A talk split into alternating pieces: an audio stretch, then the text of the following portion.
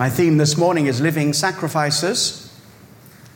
It says, I beseech you, therefore, brethren, by the mercies of God, that you present your bodies a living sacrifice, holy, acceptable to God, which is your reasonable service. And do not be conformed to this world, but be transformed by the renewing of your mind, that you may prove what is that good and acceptable and perfect will of God. Living sacrifices. And I have a take-home message, which I try to put the whole message in a single sentence that I want you to take home with you and to work on.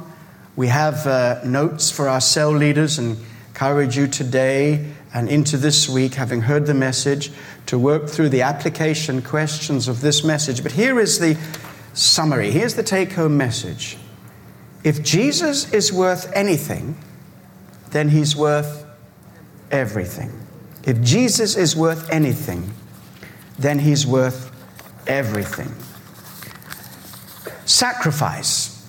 We all know that if you want to achieve something worthwhile, it's going to cost you something. You may call it a sacrifice. When I think about that, I think about one of our young women, shining, bright young woman, married lady, along with her husband. He is equally as bright and shining as this. But she is such an exceptional woman. I won't even embarrass her by giving you her name. She is high up in her employment in the area of finance, and her, her uh, services are well demand, well paid. But she said, you know, after all this, I work, I work many, many hours, but you don't want to serve God. So not only is that, she's, she's running a successful cell, successful series of cells. And on top of that, she's serving in an area of the church. And on top of that, she's out at every single thing that is necessary. So, my goodness me, so surely that's enough. And she says, no, it's not enough. Do you know what? I also need another degree. I, I need I need accountancy. When am I going to do it? I know what I'll do. Does she say, I'll give up going to services on Sunday. I'll give up my cell meeting. I'll give up all these other things. I've got to put my business, my career first. She says, no, I'll get up at five a.m. Monday through Friday. Friday. Now, I'm exhausted just thinking about it. five a.m. to study her accountancy degree. Godly motives, not just selfish ambition. Willing to pay the price so that she would be as qualified as necessary to be in the place where God wants her to be without compromising on her spiritual life. That's a sacrifice. And I think it's amazing. You know, when the Bible says, present your bodies as a living sacrifice, it's highly technical language. First of all, it's a bit surprising, because, you know, if you're a sacrifice, you're dead, okay? Uh, that lamb brought to the altar, that lamb isn't so dumb as to think, I'm going to be okay, I'm going to survive this. No, you're going to die. So a sacrifice is about death. But there are two things here about the living sacrifice. First of all, it is living because it's renewed in Christ. And secondly, it's going to live beyond the sacrifice because there's such a thing as resurrection. In other words, whatever you give to God, that's given in the right motive, sacrifice that is made in the Spirit, you will never miss out. You will never lose out. And in fact, you look back at it and be embarrassed that you or anybody else described it as a sacrifice. You read the Apostle Paul in coming up to chapter twelve, he said a lot about life and death. He says that we died with Christ, that we might be raised with him to walk in newness of life. So a renewed sacrifice, a living sacrifice, is somebody who is alive in Christ. And this means something very significant in the first instance. It means that we come to present our bodies to God on the basis of what God has done for us and as a response to what he's done for us. It is not about initiating something that God will pay us attention, that God will finally let us into heaven if we do enough for him, or that God will honor us if we pay back all that he's done for us. No, it's out of a renewed heart, a renewed mind, and a renewed spirit. That is the true spirit of sacrifice. When we come to church history and mission history, there are so many examples of people who have paid amazing prices for the sake of missions. Our own Wendy White, who lost her life in martyrdom in what was then uh, Rhodesia, now Zimbabwe. And together with all the other Elam missionaries, all those years ago's anniversary of that this year, they prayed for their attackers as they died. God forgive them, God forgive them. As the women, excuse me, well, they were violated and as the and, uh, hacked to pieces by machete. Loving Jesus, loving the people who were killing them. And so much so, the Spirit of grace fell upon that rebel group, and the leader himself came to Christ and became himself a preacher because of the testimony. Sacrifice. The person I want to focus on today from church history is very enlightening for me is a man called C T Studd. C T Studd, you see him there in the years in which he lived, was a man who had a privileged background. He was, he would be a good politician because he, well, he was educated in Eton along with his brothers and went to Cambridge. And at Eton, he and his brothers excelled in cricket till one day C T Studd made it to the English team, uh, cricket team, and played against Australia way back at the beginning of the history of the Ashes in eighteen eighty-two. Now, the English team lost to Australia, nothing new there. For that time, of course, they came back and won again, and C T Studd was world famous for his cricketing prowess. But in eighteen eighty-two, what they did was they burned the bale or whatever it was and made it into some ashes, and so the tradition of the ashes. So way back there was a captain, was a person skilled in cricket who loved God. But he was not yet fully committed. He went to a meeting by Dwight L. Moody, who was the great evangelist of the generation. Christian Lythe may have just may have just stepped out for a moment, and uh, uh, no, don't worry about it. He, he'll get this. I just wanted to say to people like Christian, who are so passionate about evangelism, and how this Dwight L. Moody was one of the top evangelists of the generation, and see how it all begins when people are passionate about Christ to preach the gospel. Well, D L Moody preached the gospel, and C T Studd's father came to Christ, and, uh, and as a result of that, eventually, the boys, the three brothers, came to Christ, and C T Studd went to a meeting where Dwight L. Moody uh, was preaching, and he decided to consecrate his life to Christ fully. Dwight L. Moody was known to say such things as, "The world has not yet seen what God can do through a man or a woman fully committed to him." And it was said that many people left those meetings being convinced and absolutely, totally asking God that they should become that man, that woman. Let me say it today, not that I can manipulate you or manipulate the Holy Spirit, but, but who knows, God might still do something here. What would happen through your life? Notice I'm preaching now, hammering the pulpit. Are you ready for that? Can you hear that in the balcony? What could happen through your life if from today you said, "I'm going to be fully committed to God"? So you have no, not, there's no limit to what God can do through you. Anyway, C T Studd went away and did that, and he, he was hearing about the missions move, and the missions move there in the uh, eighteen hundreds, nineteen hundreds, was what is known as the second great wave of missions. Hundred years or so before that, William Carey had had a call to go to the coastlands of India, and many missions were, were based in the coastlands of different nations, easy place to reach. And then there was a second wave of missions, but a hundred years later, where God laid it on the heart of people to go into the harder places, where it was the in, inland places. You have such things as China Inland Mission, Sudan Interior Mission. And this man, C T Studd, was the head of a group of people called the Cambridge Seven. Very, very famous. Among them was a man called Cecil Polhill. Come back to him in a moment. This isn't a history lesson. This is an inspiration. Okay, the Cambridge Seven were young men. Some of them were involved in military. Many of them were graduates of Cambridge University. And there was such intense Christian activity in the university town that many of them decided to go into world mission. And the Cambridge Seven headed off into world mission. C. T. Studd was one of the leading members of this, and he joined uh, uh, Hudson Taylor, who had this dramatic way of penetrating inland China and seeing how the gospel had to be incarnated in Chinese culture, Chinese dress, Chinese food. By the way, the food is very easy, all right, to be enculturated in that. I would eat Chinese food every single day. But what was hard was to penetrate the, with the gospel. And, and, and, and he was twenty-five years of age, C T. Studd, and then he learned that his father had died and left him with an enormous inheritance. So he said, that's wonderful. I don't know how much it is, but I'm going to start spending it now.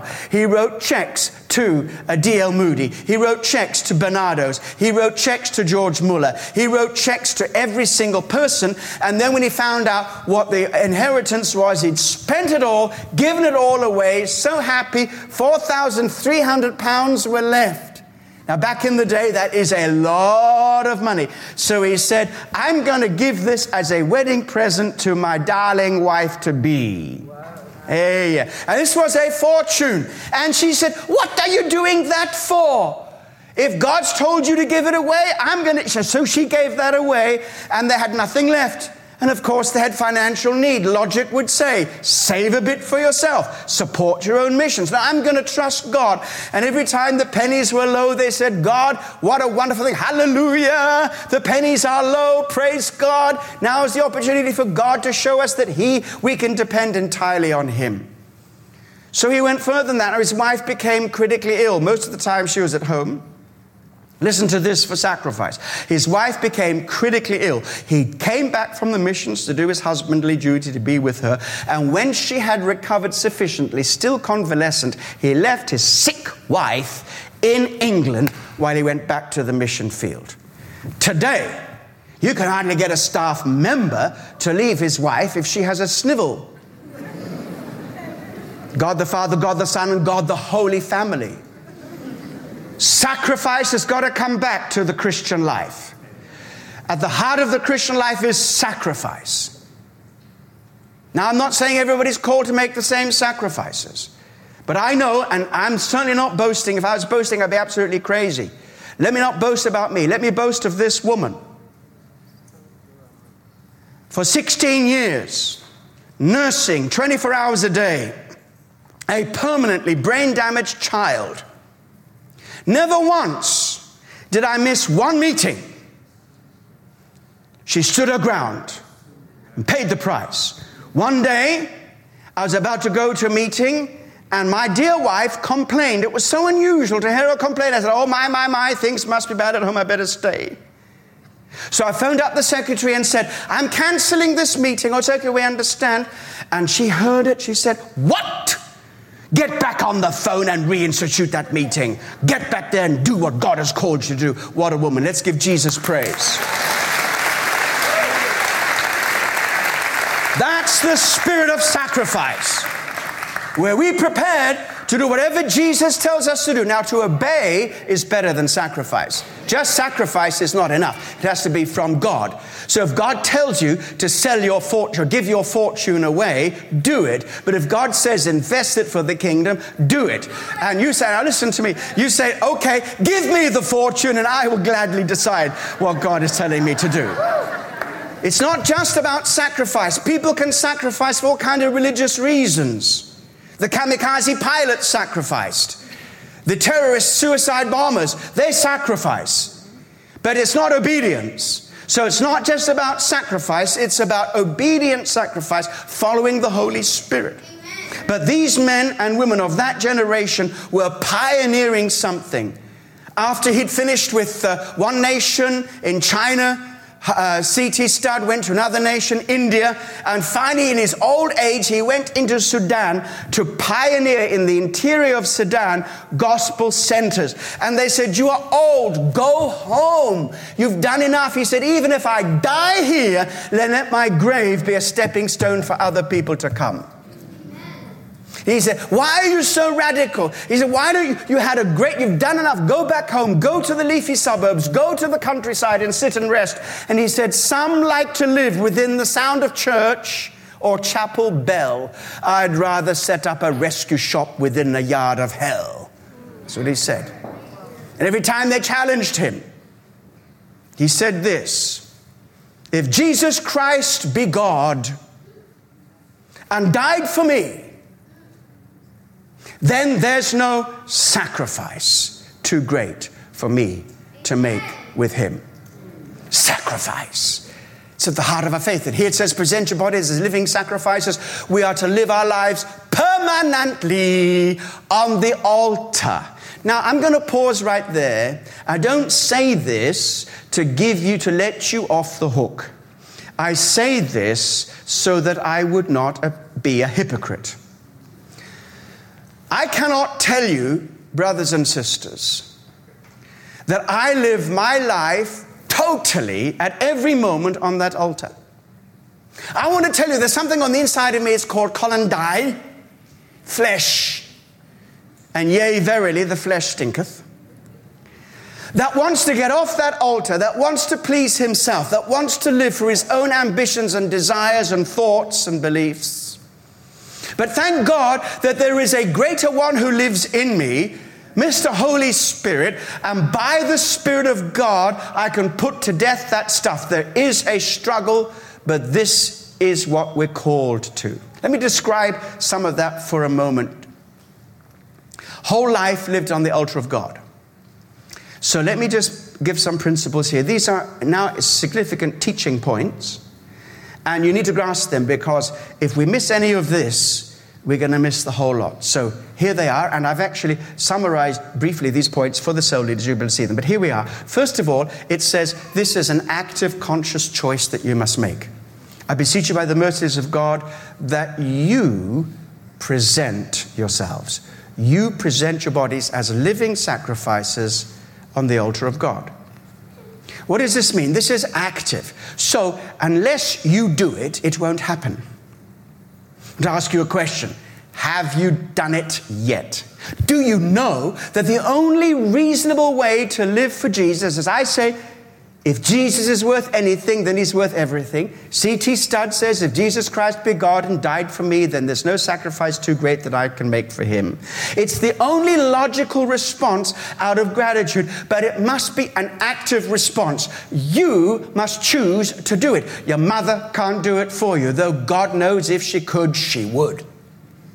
Your pastor or pastor can't do it, though God knows if he or she could, he or she would. Your brother, your sister, only you can do it when you make a choice, an active choice. I am going to live on the altar of God. It's an active choice. Secondly, it is a response. I've already intimated this, a logical response. Now, there are certain dangers with different kinds of religious zeal. The Apostle Paul wrote about the children of Israel, the Israelites of his day. Many of them, of course, accepted Christ and so on, but many of them didn't. And he says this in Romans ten, verse two to four, I bear them witness that they have a zeal for God, but not according to knowledge. In other words, they go about trying to establish their own righteousness, ignorant of the righteousness of God in Christ. And he says, haven't understood that Christ is the end of the law for righteousness, meaning they had not understood that the way to be right with God was not trying to live correctly, but believing Jesus and receiving his gift of righteousness. And after right believing comes right living. They didn't know that. And there is such a thing, I believe, in the religious life or spiritual life as we desire to walk with God, there is such a thing as striving in our own flesh. You know, God comes back to the same issues in our life time and time again. And when we think we've dealt with it, he comes back to it and we find some deeper roots. I want to say to you today, and if you wish to take this up as a sermon illustration or pray for me, that's fine either way. Uh, two major spiritual battles of my life. The Holy Spirit's been showing me recently, I've still to get back and conquer them completely. Number one, being worried and anxious for no reason. That's sin. Because it means you're not trusting God. I find it e- easy to worry about stuff. And I've had to learn consciously to take my cares and hand them over to Jesus. And if you could know, the things that I've worried about never even happen. Mostly, mostly never happens. Second thing is this, self-effort. Uh, here's how I rationalize it myself. I love God so much. I want to see your life blessed. I want to see London come to Christ. I want to see the nations blessed. I want to see it so much that I'll do whatever I can to make it happen. Right or wrong, we cannot make anything happen. I can't make anything happen. And when you're trying to make it happen, and God is not there, you're going ahead of the Holy Spirit, you're striving in your flesh. Remember, Paul says, it's by the Spirit you mortify the deeds of the flesh. Remember, Paul says, I can do all things through Christ who strengthens me. It's learning that balance between being active and making an effort, and on the other hand, ensuring that you're being inspired by the energy of Jesus and not trying to do it in your own strength. So in this business of presenting your body as a living sacrifice, it is so against your nature that if you try to do it without the Spirit, you'll end up as a religious zealot, a religious bigot, and you will be so embarrassing to know. But if you surrender to the Spirit of Christ, the Christ who is in you, who knows what it is to, to respond to Father's love. And so the response here is the response to his love, the response to his grace. I beseech you, therefore, by the mercies of God, that's the key phrase, by the mercies of God. And if you'd had time, we had a time to read it, you've probably done it many times before, the first eleven chapters of the book of Romans. It's all about God's grace, all about God's mercy. Chapters one right the way through to chapter eight, full of mercy, full of grace. Chapters nine, ten, and eleven, not a diversion, but showing how that God never gave up totally on the nation of Israel, and their rejection of Messiah was God's mercy on the Gentiles, that we could be grafted in to that olive tree, knowing that we should not be proud or arrogant, because if God grafted the wild olives into the tree, how much more will those natural olive branches come back? And so all Israel shall be saved, and the nations are going to be blessed. And so it goes on to this amazing climax. Oh, the depths of the wisdom and unsearchable riches of God's wisdom, of God's grace. Therefore, on the basis of all that God has done, the free salvation that he's offered you, the death of Jesus, the gift of God's sacrifice to the whole world, the power of the resurrection, the promise of the coming of Jesus, all of this should motivate you to live for God, knowing that you are holy, H O L Y, not H W H, anyway, not holes in you, but you are holy, holy to God, holy, holy, holy. Some of you are so holy I can see right through you, but not that kind of holy. Holiness unto the Lord. In Christ you are holy to God. And here it is, listen to this, drink it in. You are acceptable to God right now because you are in Christ. Not because you look good, smell good, smile good, got to quiet times in this week, put double tithes in the offering for a month. Please consider it anyway. It's not just because of that. It's because you are in Christ. And therefore, you are as acceptable to God as Jesus is acceptable to God. And on that basis, not trying to build your righteousness, do you serve God? Not are you trying to offplay your guilt, you serve God. Not because you're trying to pay back a debt. This idea, oh, I'm so indebted to Jesus. Meaning what, you're going to try and pay it off? It's a crazy illustration. Made it up at nine o'clock. I can't improve on it by eleven. Here it goes. So you are in debt. Let's make it, you know, not too hard, easy, kind of easy debt.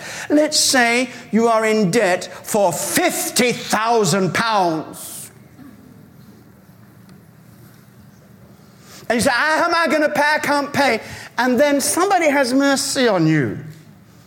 Dear old Uncle Percy has mercy on you. And he says, do you know what? All my billions of no value to me. I've got more money than I can spend. So here you are, my niece, my nephew. See how ridiculous the story's getting, but never mind. I'm going to give you not fifty thousand, but fifty million. Somebody told me, you're dreaming about it, aren't you? Somebody told me nine o'clock, that is a thousand times more than you need. Check it out. Any accountants, finance people here? All right. Now, what happens if you got that fifty million and you spend it all and you say, do you know what? Uncle Percy was so nice to me. Uncle Percy, thank you for helping me out. Now I'm going to pay it all back because I'm indebted to you. He said, no, no, it wasn't a loan. It's a gift. Your salvation is not a loan. It's a gift. You don't have to pay it off. And good thing, because you could never pay it off. Amen. No sooner that you could pay off a fifty million pound debt. So when you give your life to Jesus, it's not out of guilt, not trying to pay back a debt. I gotta do this. I don't really want to, but I guess I owe it to the old man upstairs. No, it's out of delight. The best way of describing this is the response of gratitude. You're just so grateful. You know, he that's been forgiven much loves much. And out of love, say, oh, what can I do for you? And you want to give everything to God. So this is a response based on the knowledge of who you are in Christ, your identity, your position, the fact you're acceptable to God, learning that God's will can be as acceptable to you as it was to Jesus as well. Whole life lived on the altar of God. Now, how does this work out? What does it mean in practice? I think Jesus gave us this when he said, not my will, but your will be done. Remember, he said that in the Garden of Gethsemane. We are entering mystery here. It's very difficult for us to enter into the psychology of Jesus, fully man, fully God, body, soul, spirit, fully man, fully God, God incarnate. Yet it seems that in the reality of his two natures in one person, naturally speaking, as being fully human, he wants to shrink from the pain and suffering of the cross. Now that's natural. But he surrenders even that natural, logical thing to say, do you know what? Even at this point, when everything that is within me wants to shrink from this, I surrender to you, Father, and say, nevertheless, not my will, but your will be done. Now that was not a sinful desire to step. It was a natural desire, not a sinful desire. Now, when it comes to your life and my life, not only do we have natural desires that we need to bring to God, but we also have fleshly desires. The desires of our, of our body and our heart and our mind, which are still speak of our old life. Okay? And so when Jesus says, take up your cross, die daily, lose your life in order to gain it, what he is saying is you put to death the desires and attitudes and thoughts, and then hence also the emotions of that old life, and you embrace your new life, your true life in Christ. And he says that is what it means to take up your cross. And what that actually means is, is like nailing your hands to the cross of denial of self. And no amount of nailing your hands to anything and your feet to anything is going to be pleasant. This ain't a feel-good thing. On for, for the moment, for the moment, hold it, hold it right there. Because you see, when you go through that, after the crucifixion, there comes the joy of resurrection. You're never going to miss out, okay? Never going to miss out. But there is that denial of self. And that is what it means, put yourself on the altar of God. Every moment when you say no to the, to the self and you surrender to God, you are on that altar. And he can bless you for it. Amen and amen. Amen. Not my will, but your will be done. Now for us, when we say, not my will, we're talking about the will that is based on worldly thinking and worldly knowledge. And have a bit of self-compassion here. Have a bit of self-compassion and self-mercy, because that old way of thinking isn't immediately eradicated. But we have to re-educate our minds and focus on the truth, because if we look at C T Studd and ask logically, using human reasoning, I probably would have sat him down as his pastor and said, now listen, Charles, you know, you've got this massive fortune. By all the way, by, by all means, write a big check to Kensington Temple. Please do that. Please do. Let's first say K T for short. Okay, now we've settled that. Now, thank you for that. Okay, bless you.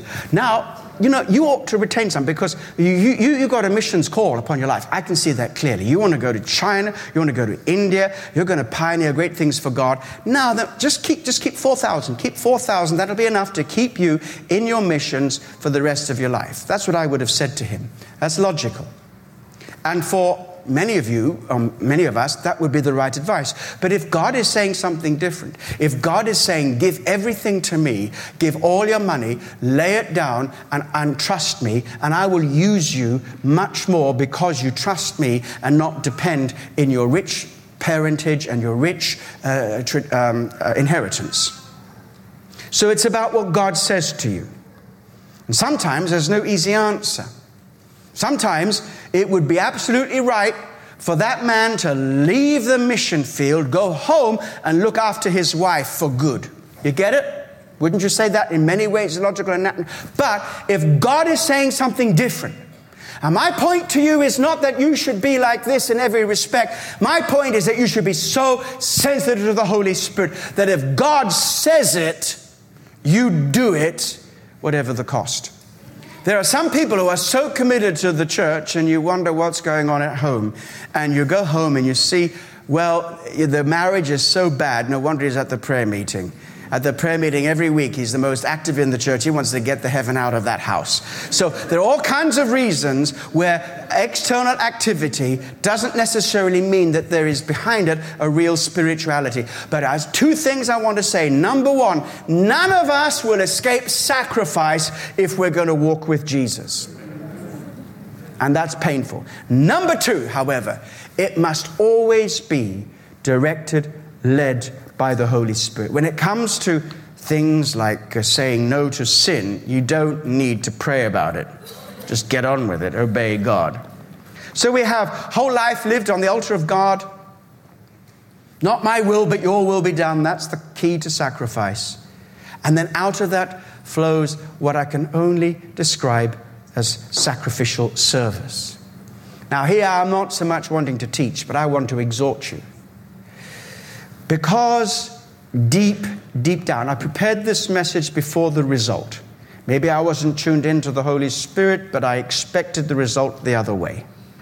Expected the result the other way. When I look back, it's totally consistent with the vision God gave me. However, here's the thing. That there is a reason beyond the blessing and benefit of our own lives that God calls us to sacrifice. Sacrifice is all about giving away to others. And, and here is a principle. Jesus understood this principle. He said, if unless a grain of wheat falls into the ground and dies, I don't like this. It's a bit similar to my name here, you see. Unless a grain of wheat falls into the ground and Colin dies. Die, Colin, die. Falls into the ground and dies, it abides alone. But if it dies, what does that mean? It, it, it dies. It doesn't remain whole. It dies. It disintegrates. And then it then out of that grows something. He said, if it dies, the same brings forth much fruit. Jesus was talking about his own life, saying, I know what lies beyond this grave. If I take, if I lay my life down, I'll take it up again. And, and he knew that he was going to see the travail of his soul and be satisfied. He knew that in dying and giving his life as a ransom for many, there'll be many, many multitudes be saved and come for him. And it's the same for you and me. God calls us to live sacrificial service. We are called to a mission. We are called to influence. We are called to make a difference. And right now, in our moment of history, I see in the Spirit. I sense in the Spirit. You don't have to take my word for it. And I hope that you've got some kind of trust in my ability to hear from God, but not absolute trust. You've got to hear from God for yourself. But as far as I'm concerned, there is like some opening. Tonight in North London, I'm going to speak on standing in the gap. It's like a gap has opened, and God wants us to be the first there to stand in the gap on behalf of the nation. We have a real opportunity of influencing what lies ahead. You know, I one day I'll give you more detail, but the twenty twenties are going to be a very difficult decade for us in Britain, for Christians. Many things are going to happen.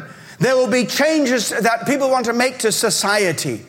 Changes to rid us of many Christian traditions, from uh, take them out of the monarchy, take them out of the established church. All kinds of things are going to happen. And also we know that even now that people are wanting to write the British Constitution. We know the British Constitution is unwritten. It's an ongoing document. It's very clear what it is. Everybody knows what it is, but nobody can write it down. So they want to write it down, and they want to make a British Constitution. And the reason for that is not that we should have a better system, because our system works. The reason for that is to write out of the British Constitution anything to do with God or Jesus. Jesus Christ. So mark my words, that's the spirit behind it. And we can be in that place and say, no! We can say, no, don't talk about my rights, human rights. Talk about the great traditions of this nation. Dieu est mon droit. My right comes from God. My right is not given to me by the state. My right comes from God, because I'm created in the image of God. And we will stand up for the faith of Jesus Christ in a tolerant way.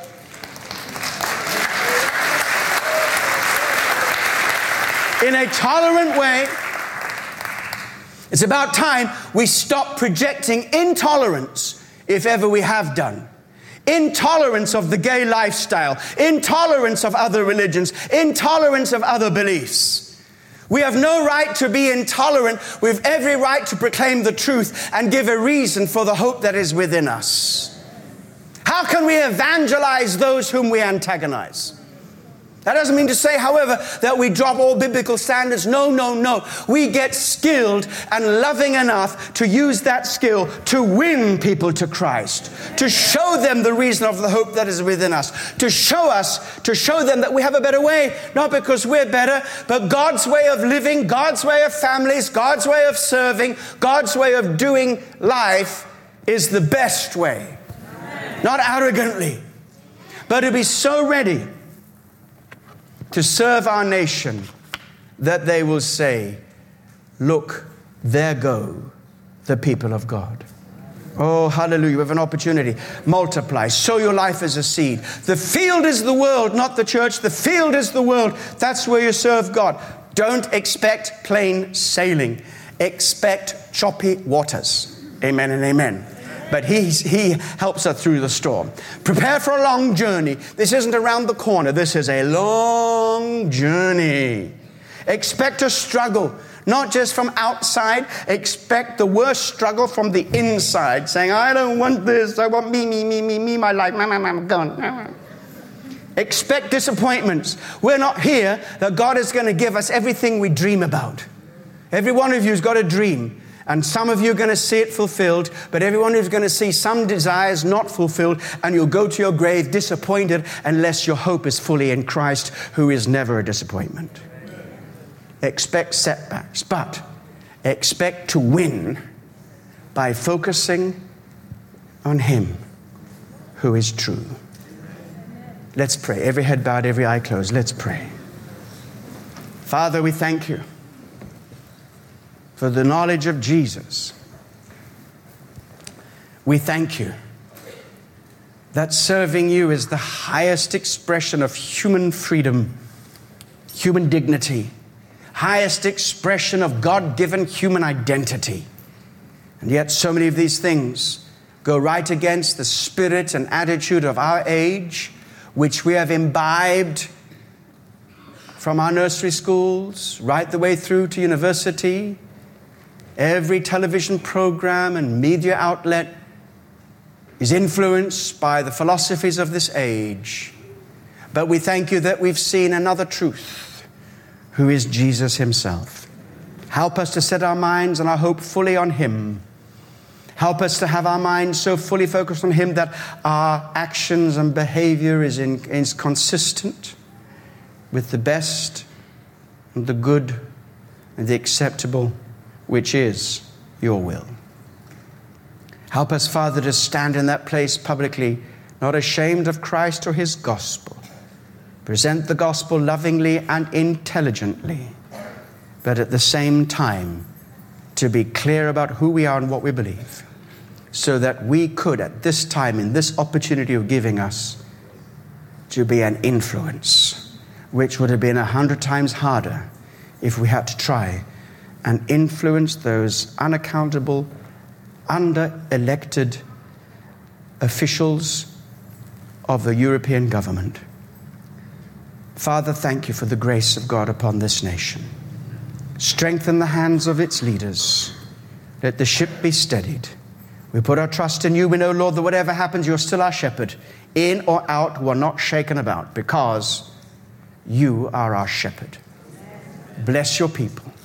Give them grace. Give them strength in Jesus' name. Amen, amen and amen. Give Jesus a big praise.